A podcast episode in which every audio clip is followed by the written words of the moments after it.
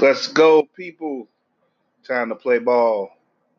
This is Kyle Means, the editorial director of WeAreRegalRadio.com.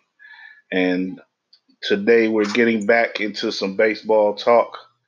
Uh, we haven't done this since about the first week of the season or so, uh, but we want to get you know get back into baseball because we like baseball around here, and we got quite a few people who are interested in it, including my man Chris Pennant, who I know you guys, if you follow us, may uh, you know see him mostly as a basketball guy.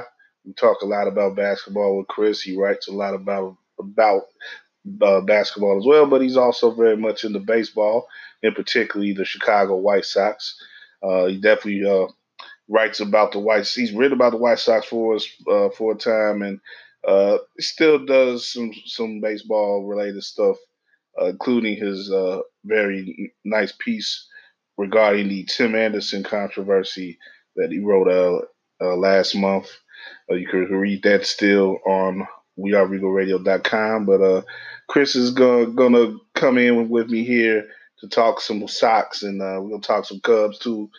you can't hardly ignore one without the other here in Chicago, but just keeping up with the with the North and South side teams and a pretty interesting time of the year. Uh, it's probably you know you can argue that it's pretty positive time of the year for both sides of town. Um, they're you know both teams aren't winning, but one team is in first place, the Cubs. You know they've had a very you know great run of a months months run after a very bad first week or two, and uh, the Sox you know they they've been scrappy. They you know they've won some games late. They've won some games coming from behind. They have they've beat some teams that they arguably shouldn't have beat, and uh, you know they you know they're doing they're doing well. I think for for them. You know, I, there's one tweet that uh I, I definitely had to mention uh that, I saw earlier this week, and uh uh, that shout out to ChiSox fan Mike on Twitter. Uh, brought up the record through 34 games. Uh, last year, the White Sox were 9 and 25, and this year they're 16 and 18 through 34 games. And they're in the middle now um, of a four game set in Cleveland, and they've you know done very well against Cleveland so far this season. They're actually losing this current game they're playing, uh, but uh, no, they they they won the first two, and they stand a chance to win the series. But uh, Chris, as I bring you in, man, as a Sox fan, you know what what do you think about the team uh, right now? And, and you think of a a, a seven game progress uh, through uh, the same number of games from last year, that has to be pretty encouraging. Well, a seven game improvement is great, honestly. Uh, by no stretch of the imagination can you write that off. There's some things that haven't gone well. Uh, the previous weekend series against the Red Sox was a bit demoralizing as they came back to win the first game, and then they they lost the next three in blowouts, all three of them. Uh, one where they let a, a one-run deficit become a, a, a seven-run deficit. But it's it's kind of what you expect from from this kind of team. And it's it's I don't, I don't know how these rebuilds go. I'll admit that. I don't understand necessarily the scientifics behind them, other than you trade off proven players to get assets, and you scout those assets and hope they pan out, and then you try to get maybe a, a, a free agent at some point in the line. What I don't understand is how exactly what the timeline is. It's not a consistent timeline. So there's some people saying the Sox are in a rebuild still. I think there's some people who are saying the Sox are out of their rebuild, and I'm not exactly sure what stage they're in. But this is improvement, which is what anybody wants. Now that being said, I want to be good now, so it's difficult for me hmm. uh, to watch a team that is, by all rights, still at a mediocrity level and, and that's not, it really can't be a knock on the White Sox. It really can't. Because they're not supposed to be good. They're not supposed to be in contention, but I want contention, so that's why it gets me. Right. Third place at this stage in the in the in the season is good. I'm not looking for them to win the division, even though the AL Central looks to be uh, a pretty a pretty soft division. It's kind of it's like I, uh, you know I, I saw um, you know shout out to the big homie Lawrence Holmes. I saw him talking on Stadium. Uh, I believe it was just yesterday, and you know he was talking with Michael Kim on there about you know this division kind of being for the right for the taking in a lot of ways, and you know it's, it's not not we shouldn't be as Sox fans we shouldn't be like oh the White Sox should be division winners or they should be competing even. But when you look at the division over overall, when you look at the fact that they've played over 500 baseball within the division, and they've played well against a team like Cleveland, they haven't played much against the Twins yet, and the Twins are setting the standard in the division so far. But you know, how intimidating are we going to let the Twins be? Really, you know, even you know, there's there's questions to be asked in, in along those lines, and I think you know, I, I said this in our first uh, baseball uh, broadcast this year. I think the the Sox do stand a chance to at least in their division games play well enough to maybe ask the question at at a certain point this year. Maybe you know, do they go for it or, or not? How how do they go for it or not? you know, a lot of other things are gonna gonna factor in, like health and stuff like that. We've already, you know, we probably talk about that in a minute about the health issues that the that the team has had. But right now, this is a team that is dealing with some injuries, and they're still in a competitive third place position. So you have to wonder if they were completely healthy and they were in a position to maybe, you know, buy a pitcher, rent a pitcher, even for in in June or July, you know how much, you know how competitive could they be amongst a division that really doesn't have a standout team. I was thinking about this yesterday because, like I said, the White Sox. I don't. I don't look for them to win the division, but it isn't a far. It isn't a far away conclusion that you know. It's not a foregone conclusion that the Twins are, or even the Indians are going to automatically win the AL Central. It's it's soft right now. The Twins are only the Twins are ten games above 500. At the end of the season, that's not much. That's I'm sorry, oh 80, 86 and 76. 86 games isn't a great win. Isn't a great win total for a year. Yeah. And the Indians are two games under and over, and the White Sox are two games under, and the Tigers are a game back of the White Sox. So in in layman's terms, it's pretty tight. But the Sox are going to be in around 500 team with what they have. And that's with pitching that has not been great.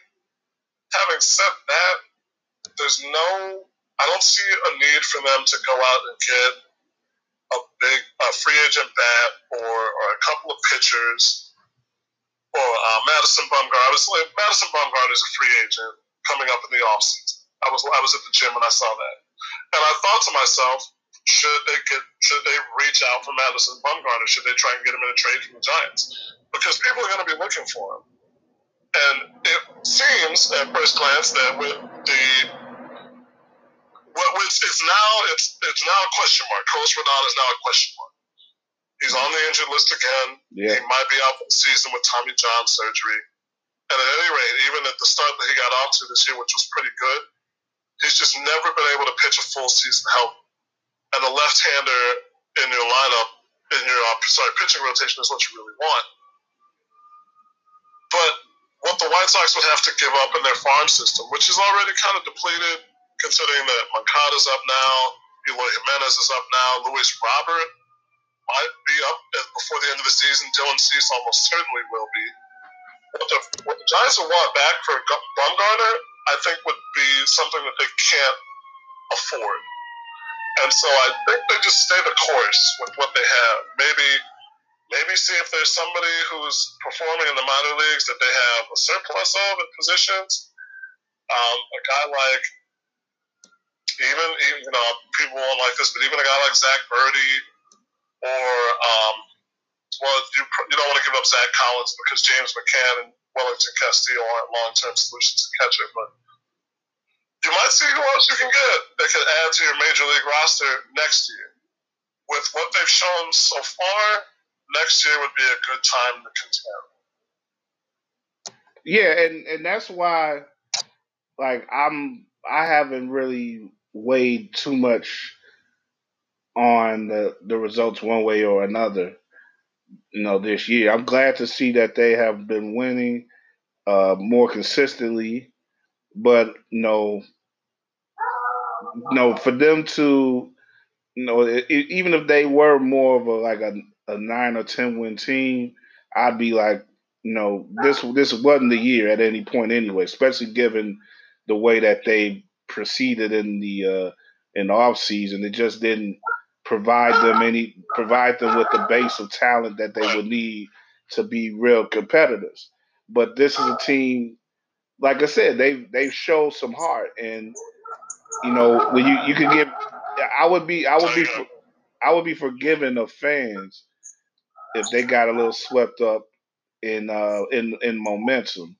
But again, but again, you know, you you have something like Rodon's news, you know, the news of Rodon coming in and, and crashing down on your on your head, and you know something like the Red Sox series, which shows just how far the Sox, the, the White Sox, are from the very best teams in the AL. But you know, again, then they come back here in Cleveland and they have a very good two game opening two games with them, and um, you know, you, you see Giolito have a nice uh, pitching performance uh, again on Tuesday, and um, I, I'm just wondering, what do you think about the what do you think about the pitching staff in, in particular?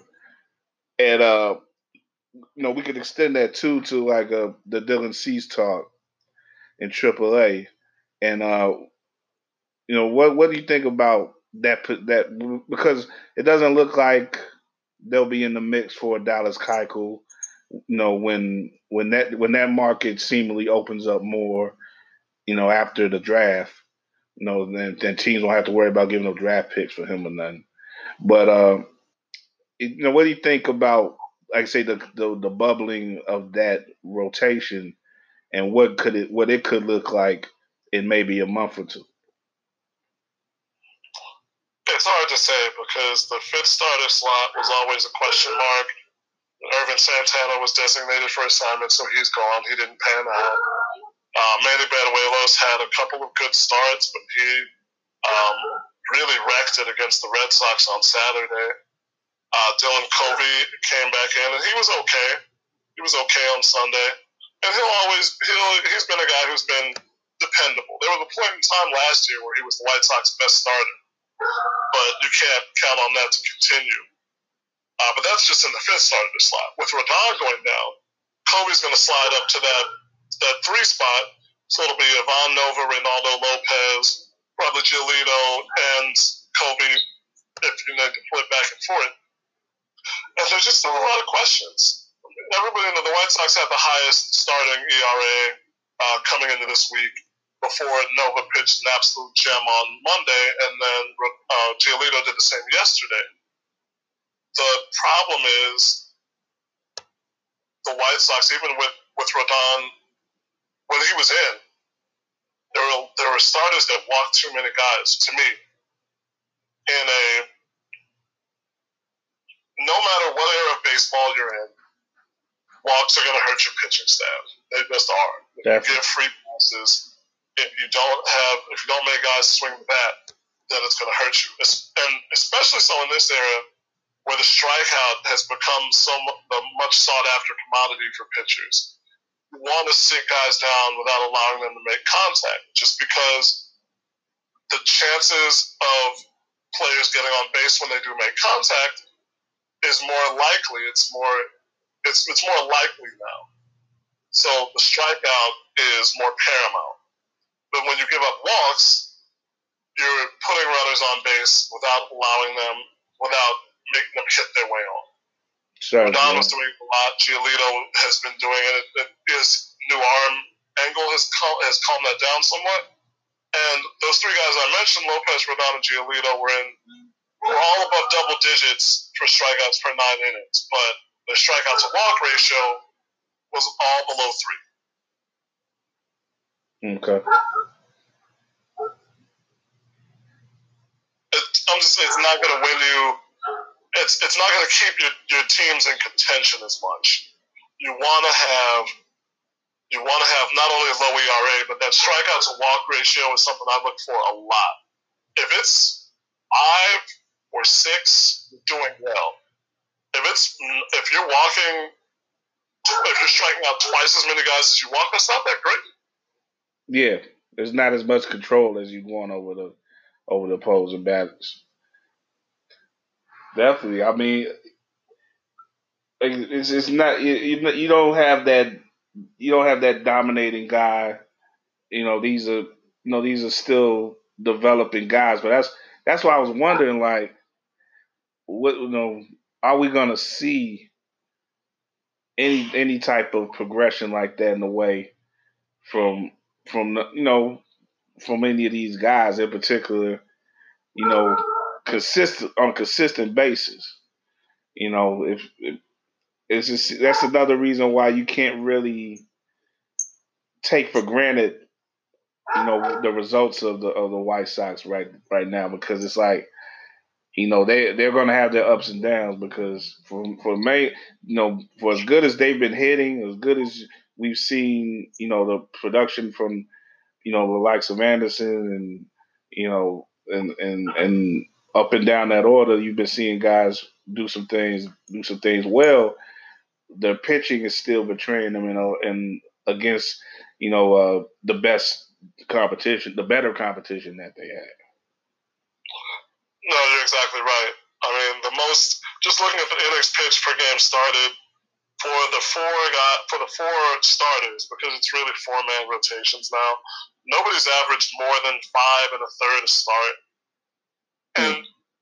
the MLB is changing in terms of how much starters pitch, um, how late in games they go.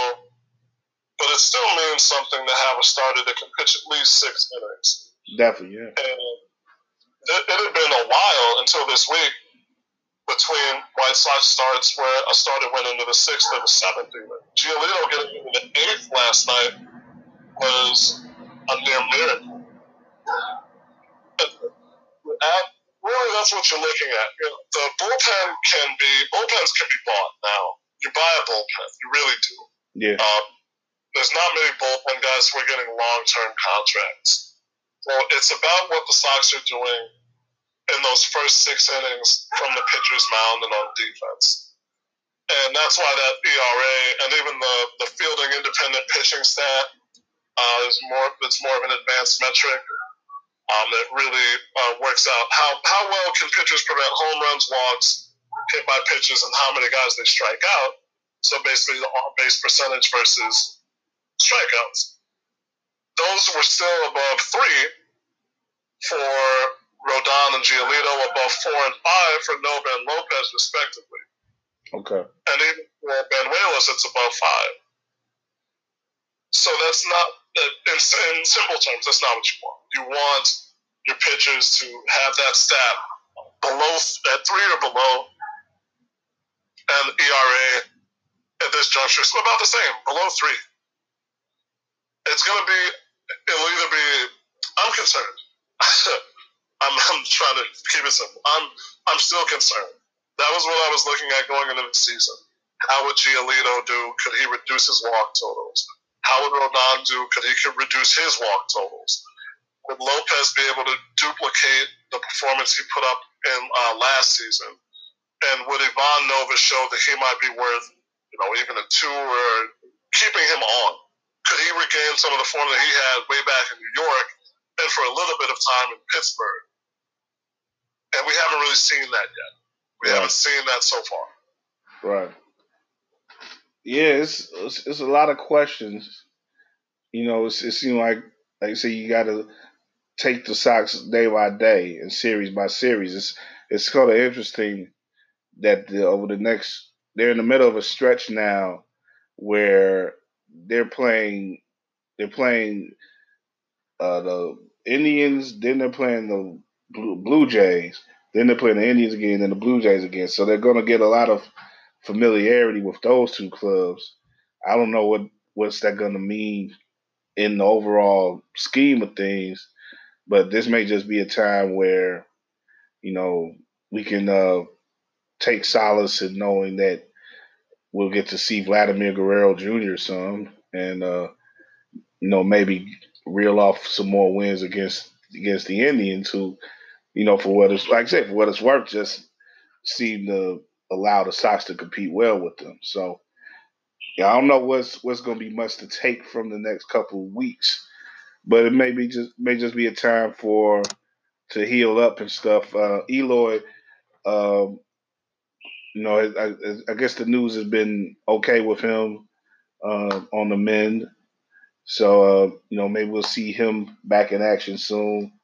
And, um, you know, just keep on looking at guys on looking at guys on the farm, you know, Luis Robert and other guys like that on the farm is is pretty much uh, the, the life of a White Sox fan right now. You can you're looking at things from all angles because you're trying to see get a grasp of just what this rebuilding process is. But to see a team again that is not so bad is a plus. And you know it gives you reason to check them out. They like I say day to day and series to series is not so embarrassing as it was maybe last year and some other years.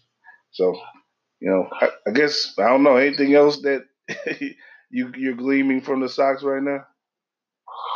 Well, the, the hitting has been um, the hitting started out pretty well. I mean, well, let me take that back. Tim Anderson was the face of the franchise for the first month. You can't take that away. He started to cool off now. Yeah. So for Tim, it'll be about showing that that wasn't a fluke, whether he can make adjustments. And over the past couple of games, he's gotten himself on. He's taken advantage of some uh, of some things with defensive shifting and defensive placements. But he's he's uh, he's showing that he can make adjustments off of the pitchers. Jose Abreu started to heat up. Yoan Moncada went through a short slump, and now he's getting back on track. Those yeah. three guys are difference makers for the White Sox. Eloy Jimenez, when he came up, was cold the first couple of days, and then started to hit um, started to hit pitches that were in his wheelhouse what I really liked about him is that he was hitting a lot of mistakes hard. And then it came to New York, and he got those two home runs in the rain and through the raindrops. Right. And he was really showing progress before that injury. So you just want him to come back healthy, and you want the hitters in the lineup because these are the guys that we know are going to be here: Anderson, Moncada, hopefully, in my opinion, Abreu and Jimenez. You want you want to see them be able to hit the best of the best. Carlos Carrasco tomorrow night has always handcuffed the White Sox with that really, really good um, slider. Uh, I believe it's either a slider, a curveball, or both. But he's always handcuffed the White Sox. He's a power pitcher with a great breaking ball. And if they can hit him tomorrow well, that one, it's a series win, no matter what happens tonight. And two, it's a really good sign of progress. They've got Marcus Stroman coming up this week as well, another solid pitcher.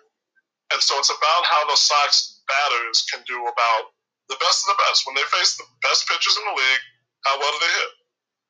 Right, right. Yeah, we'll be interested to see, definitely. Uh, right down there, down uh, 3 1 to Cleveland and uh, Shane Bieber on uh, on the mound for the Tribe. So we'll see how this game plays out if they have an, any late game heroics, any rallies in them. But uh, well, let's let's, let's turn it over uh, to the Cubs.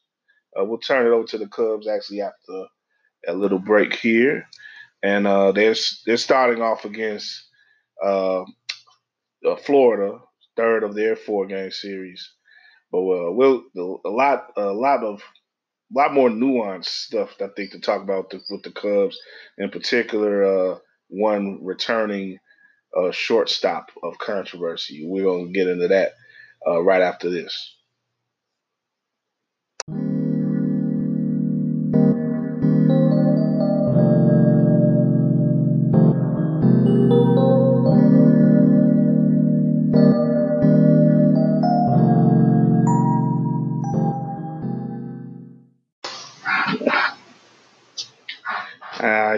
Good people? We're back. Kyle Means, Chris Pennant, talking baseball here. WARR on Anchor, giving y'all uh, the latest, some of our latest takes on the North Siders and the South Siders. We gave you the South Side point of view uh, just uh, you know over the break there, and uh, now we're gonna get into the North Siders. Uh, they're playing that third, like I said, they're playing the third or four against my uh, Miami, and uh, you know coming off of a big weekend where they they swept St. Louis and you know rose up to first place in the NL Central. Uh, really, the the crescendo of a, of a big run they've been going on the past few weeks, really getting themselves out of a, a deep hole that they were in in the first couple weeks of the season. And um, you know, they had a bit of a dud in, in the Monday game against Miami. Uh, let uh, let them come back late in the game, in the ninth inning in particular, and uh, lost that one. Uh, again, you know, Pedro Strop was sort of the goat there, and uh, you know, sort of uh, showing another showing of their issues that they have on the back end of their bullpen. Um, yesterday, more of a, a, late game heroics again from Kris Bryant, three run homer in the ninth, got them the secured them the win. Uh, they had you know almost, but they almost got couldn't take advantage of uh, having Jon Lester out on the mound, which would have not been a good look for them. But uh, in the end, they got the win. And um, like I say, they're starting today, starting with, actually within 10 minutes ago. They've started at Wrigley, started a little early because of a, a projected rain here in Chicago. They want to make sure that they get this game in. And um, yeah, this along with the rain and the thunder and the lightning and everything coming in, also is the return of Addison Russell, which has been a uh, a return of quite a bit of uh, you know quite a bit of discussion uh, in the media here in Chicago. Is really going back to you know it's been for the longest part. There was uh, some previews to this in spring training because he was of course able to play in Arizona with the team and everything, and that was his first welcome back uh, unofficially. But he still had to serve his 40 game suspension for uh, the the in, incidents that he had of uh, apparent abuse with his uh, ex wife and everything. And um, yeah, it's just now he's you know, after he served those 40 games. Now uh, you know did some time in Iowa, and now he's back on the big league club. And Chris, uh, as I bring you back in, you know, what are we to to make of of all this right now? It's like, you know, I think we when when people think of a lot of the issues with the Cubs overall right now, and a lot of it has to do with, uh, you know, their their public relations and the way that they, you know, certain decisions that they made as a franchise and as a ball club that aren't really sitting well with people. And I think at the top or near the top of those decisions for a lot of people is uh you know the allowing Addison Russell to return to the ball club. So you know from from your point of view, uh, what uh, you know what do you think about you know uh, in, in general that decision and what it means for this club? I don't want to mince words. I think the Cubs should have cut him. They handled it badly they've they've continued to handle it badly with the news coming out that they were putting pressure on reporters and media personnel who were questioning the decision to bring him back aboard. It's it's not it's a bad look for them. Um, the Cubs are more the Cubs have a more liberal fan base than the White Sox. I want to get that out. I'm a White Sox fan, but there's a questionable element to our fan base in terms of prejudice and outright racism and probably views on things like domestic violence. It's not it's not it's not local or exclusive to the White Sox in terms of Major League Baseball fan bases, but it's something that I've seen and heard personally. The Cubs, from what I've seen in my experiences with people who are Cubs fans in my personal life and experiences at the ballpark are more liberal in their politics and their outlook than the White Sox. So this is a double whammy for the Cubs to do this. Addison Russell is not.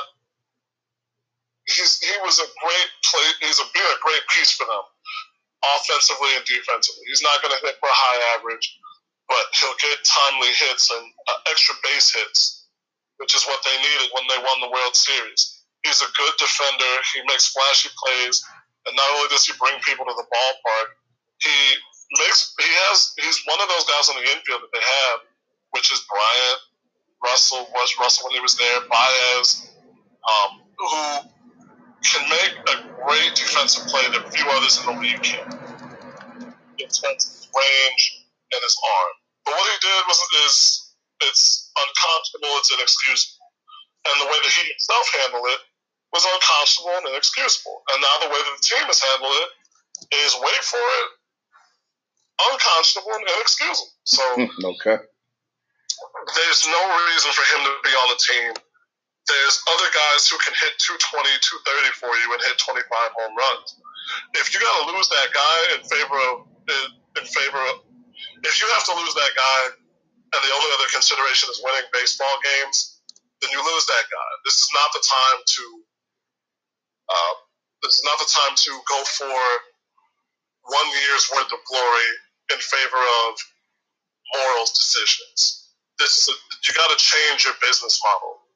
For better or for worse, the Kansas City Chiefs have decided to let go of two of their more most dynamic players offensively because of domestic violence issues. Plus, in one player's case, lying about it.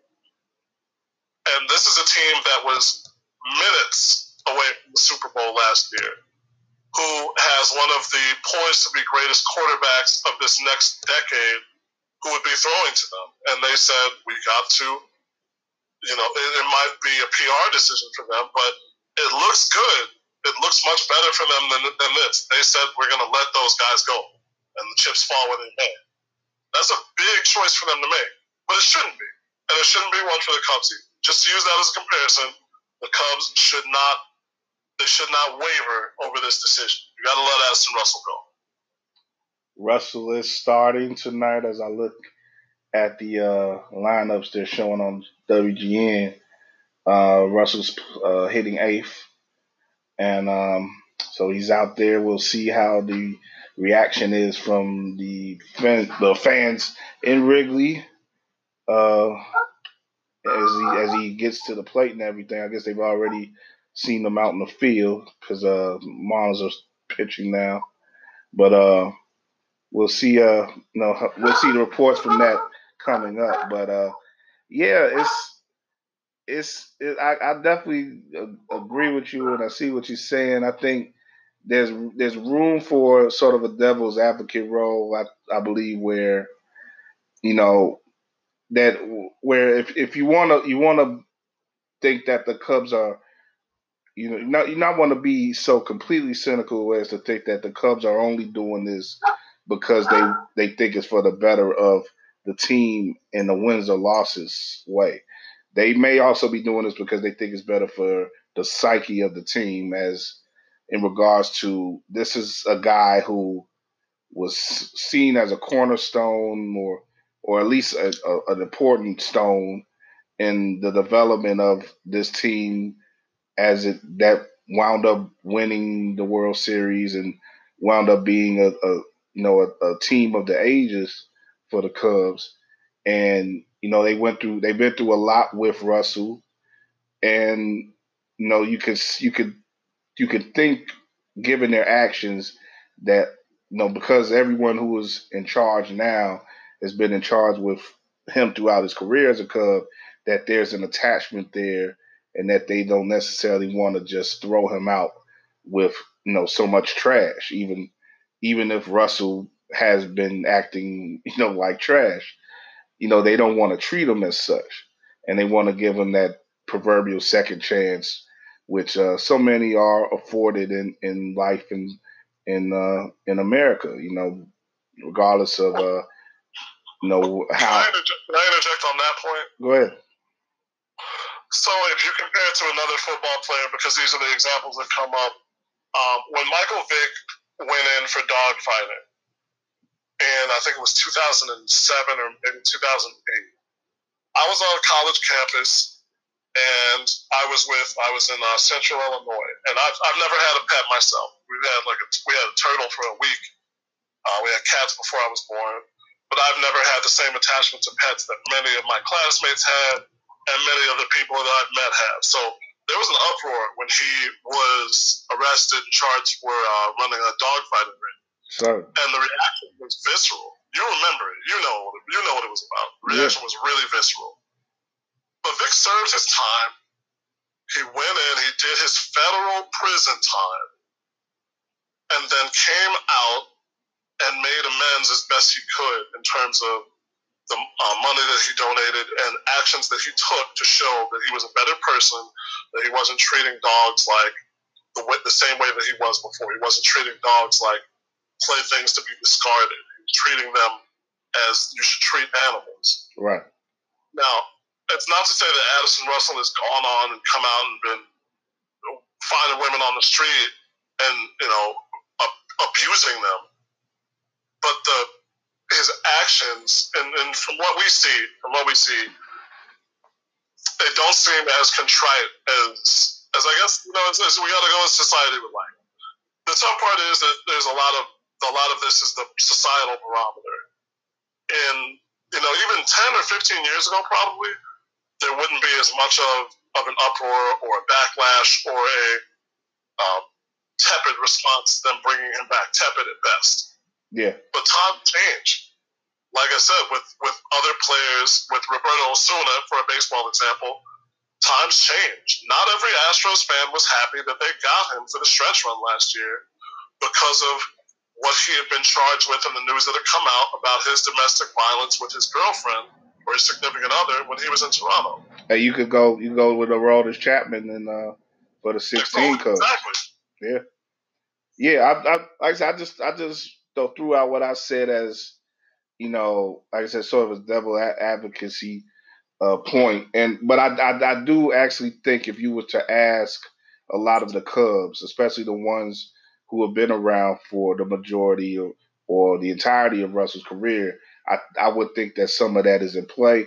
But you're you're very right. You're you're you're completely right about the level of contriteness or the lack of that Russell has shown and he's been very much and beyond that he's been very much protected by his club and right. you know that's something that if you're if you're a baseball player who was who was erred on on the um the bad side of of our societal norms you, you may look at that and be like wow I'm, I'm glad I I wish I could have been protected like that from my club or, or if you you know were uh, some other player on another in another team on another sport who who just got caught out there and, and let go, you you may you know wish that you were being treated the way that Russell was treated. So that's sort of a lucky thing for him. I don't know what he's gonna make of it, and the fact that and the fact is, you know, like by his the, the discussion that he's had, the the interaction he's had with the media, and, and be, and beyond that, he hasn't like he hasn't taken on any uh, any advocacy type actions like like you said with Vick. Vick was very public, and I I think he very much had to be because of just of how much just how visceral the uh, opposition was against him when he came across his his trials and tribulations. But uh, you know, Russell is sort of getting off getting off a little bit scot free here because while there is a vocal, uh, you know, disappointment among certain media and certain Cubs fans, if like you say, for some reason, it's just not as public of a of a of a, a fight that's going on with with Russell as there was with uh, Vick in in that particular in that particular thing, or even as it, as there's been with uh, that you get with NFL players overall when they're connected to some sort of physical violence against women. I think the, the NFL that's just much more of a battleground than in in that sport than there is in any other sport, including baseball. even though in baseball you've had stories pop up repeatedly about certain players, you know, having done things like this to wives. Like if you pay enough attention, you hear it almost year after year. You're hearing these certain stories, and you know, we I think you know as me as as voices in the media, you know, we should call on baseball and call on the Cubs, you know, individual teams, be it the Cubs, whoever, to you know to do something to these guys you know when when they when they run a foul and um i guess you know baseball may look at it like yeah we did do that. We suspended the guy. And you know he he's, he came back. You know he we can't you know we can't put him in prison. We can't do much else but suspend him. And you know but I don't know. It's just it's just it leaves a bad taste in your mouth going forward. And uh you know, if if Russell goes out there and he becomes a, a, a key cog of another pennant run this year, it's probably going to fade much more in the background. But you know, what's most important that we all have to keep in mind is the way he acts towards his family and the way he acts towards his towards the women in his life going forward. If if he doesn't show, at least in his actions, that sort of uh, you know contriteness or you know, uh, that's that some sort of, of some sort of ability to to progress and go forward, then uh, you know he's going to be. He, I think he knows just what the stakes are. I hope he knows what the stakes are, and they should be very high for him. So, um, yeah, it's pretty much uh, to say there. As, as we, you know, we can transition off of that, and um, go just go to the Cubs as a whole with their play. Uh, they're you know first place team again after the Tuesday win. Um, you know what what what what do we make of what do we make of them overall? You know, as a team that's willing to even take on certain things like this Russell this Russell uh, controversy. You got to figure that they're over overall are confident in their structure as a as a club, but they still have issues. They they have issues in the bullpen. They um, you know you know you can maybe say there's some issues in the back of their of their starting starting pitching staff too. But they've come out they they come out well in the past in the past few weeks and uh you know I I don't know I, I, is this a, a team that can be uh, that can keep up with Milwaukee and St. Louis for the remainder of this season. Do you think so? I do. Um, their starting pitching is is still one of the best in the in the National League at the very least. Uh, ignoring you, Darvish's 5.79 ERA, which is deserved. Um, he hasn't been a good pitcher so far this season, except for maybe one start. Yeah. Jon Lester is pitching like a, a Cy Young candidate so far. Um, Quintana is right at the, you know, this is the Jose Quintana that we saw on the South Side. This is what uh, Cubs fans have been uh, annoyed about. Finally, that they, they've been, they've waited since the midseason trade to get this guy, and now they have him. Cole Hamels, for all his faults, uh, morally again, is a good pitcher. And Kyle Hendricks is he's going to give you innings. He's not going to make a lot of mistakes. He's not going to walk a lot of guys.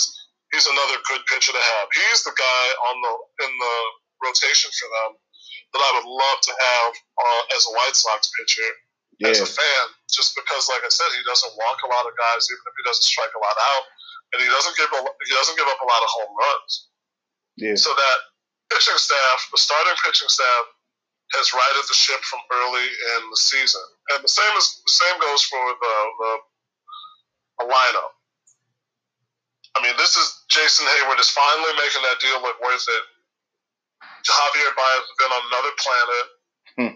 Uh, Kris Bryant is bringing things around. Anthony Rizzo is about the same, you know, about what you'd normally expect. Maybe his batting average is a little bit low, but if you look at the the, the, the OPS for the Cubs lineup, two guys, Contreras, who is a great player, and Baez have an OPS above one. Uh, Rizzo's above 900. Bryant's a, a few notches below that, and Heyward is a few notches below 900. Um, Daniel Descalso, you don't expect him to, to be a great uh, run hitter or run producer for you.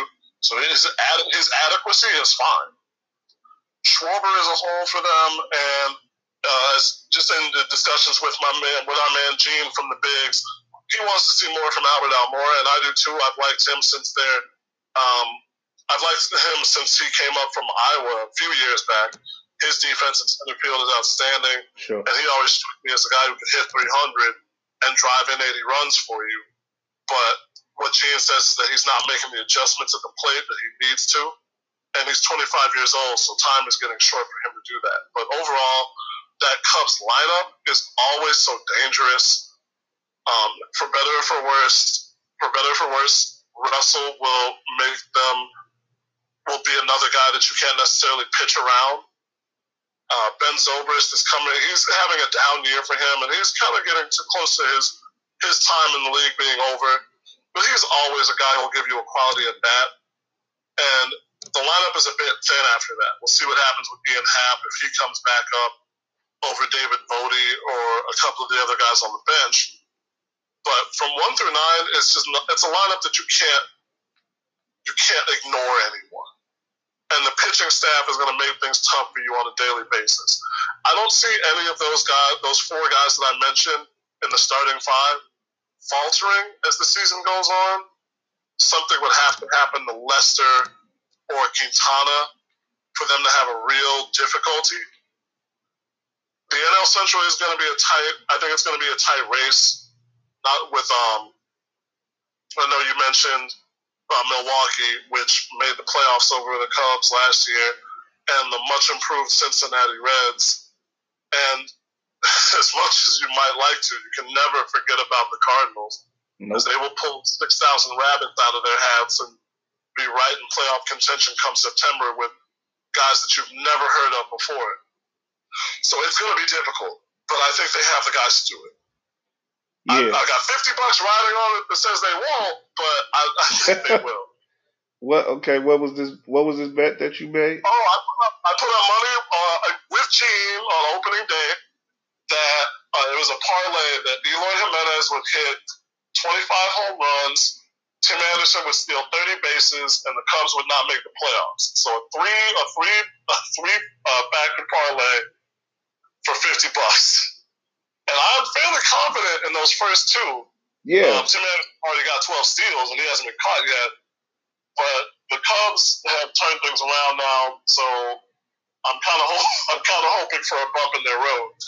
Yeah, so you you just give yourself all the reasons to root against the Cubs. You're already a Sox fan, but you just put you put down this parlay, and now you're really gonna be rooting against them. I, I'm not mad at you, man, but that's that you, you, like you say, you are looking good on the Sox pick, the Sox parts of that. But man, yeah, the, the Cubs are the Cubs. Are, I think they were they're going to be willing very much to to ruin that for you, man. And and there's and don't I'll never I'll never be reticent about voicing the fact that I am not a Cubs fan and I hate the Cubs. There's friends of mine who are Cubs fans. Y'all are my friends. Y'all out there, y'all know who you are. You're my friends. But this is just a part of baseball that I like. It's part. It's a part of the game. I can dismiss rational thought and say, "Hey, I don't like your team. I don't have to like your team. I don't have to be happy when your team wins." Sorry. It's a divided city in that sense, and it doesn't have to be this bad thing or this ignored thing. Mets fans understand what I'm talking about. Uh, Mets fans know full well what I'm talking about where the other team in your city is more well known and more well liked on a wider basis than you, and for the most part, you feel slighted or ignored because of it. Yeah. So this is that. This is this is the manifestation of that. I will be cool with all of y'all, but I'm not messing with your team, and I hope the Cubs lose. I'm, on any given day, I hope the Cubs lose. That's it.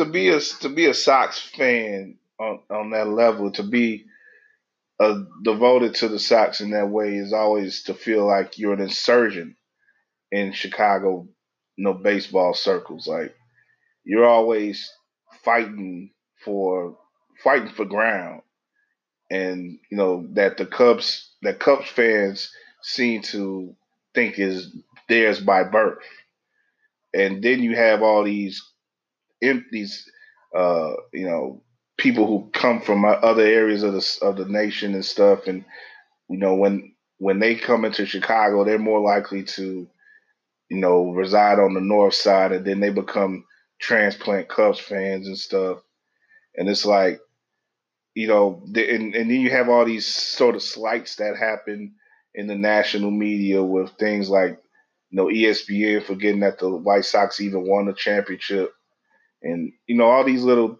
all these little gripes and things that that are easy to see if you're a White Sox fan, but uh, you know, uh, the typical Cubs fan may ask tell you to get over it, you know, and uh, you know say that you're not having having that bad. There's, there's you can make some parallels to some other, uh, you know, deep rooted, uh, you know, f- fissures in American society.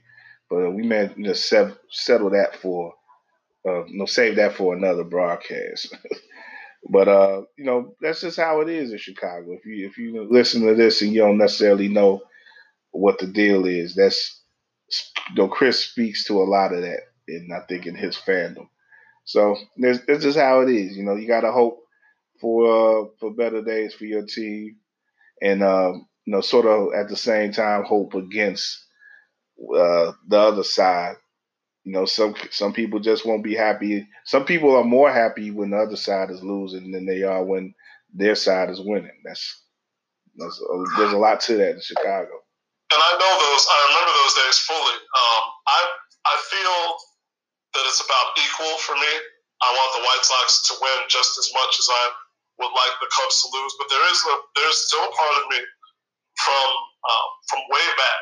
I want there I want both teams to be good at the same time. So I really do want the White Sox to get better in a hurry to coincide with this stretch of Cubs contention, so that both can make the playoffs and we have the chance to say there is Chicago is the only city in the country where baseball is being played right now. To have a recreation of that long gone 1906 World Series would be my dream because that would be the one way to say in my lifetime, for better or worse, whether the White Sox win or lose, who is the best in the city right now? It's bragging rights. It would kill me if the White Sox lost, but it would be the sweetest feeling in the world if the White Sox won Definitely, definitely. Yeah, the, the a red uh, a red line World Series would be maybe the most polarizing, but at the same time, amazing sports event that Chicago could have. So, you know, we we can we could dream. You know, we as Sox fans, we you know we never we didn't think it was out of we didn't necessarily think it was possible before 05, but 05 happened.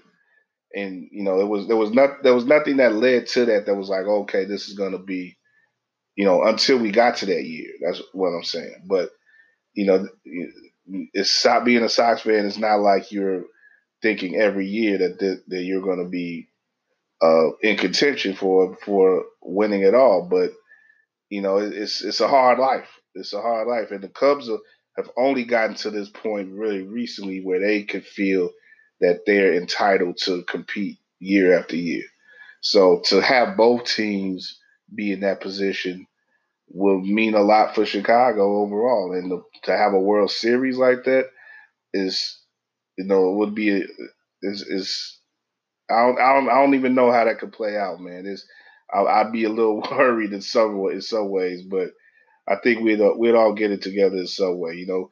And until then, we do have the Crosstown Classic, the Cup or whatever, and uh, those games will be coming up uh, in the next month or so, I believe. Uh, so we'll we'll get a taste of that uh, between the Cubs and the White Sox. But until then, uh, we'll talk more baseball down the line here on WARR on Anchor. The guys, thanks to Chris for stopping in, man, and, and chatting up with me. And uh, this is Kyle Means, no doubt. Um, like I said, we'll see you on the base pass, man. See you on the park.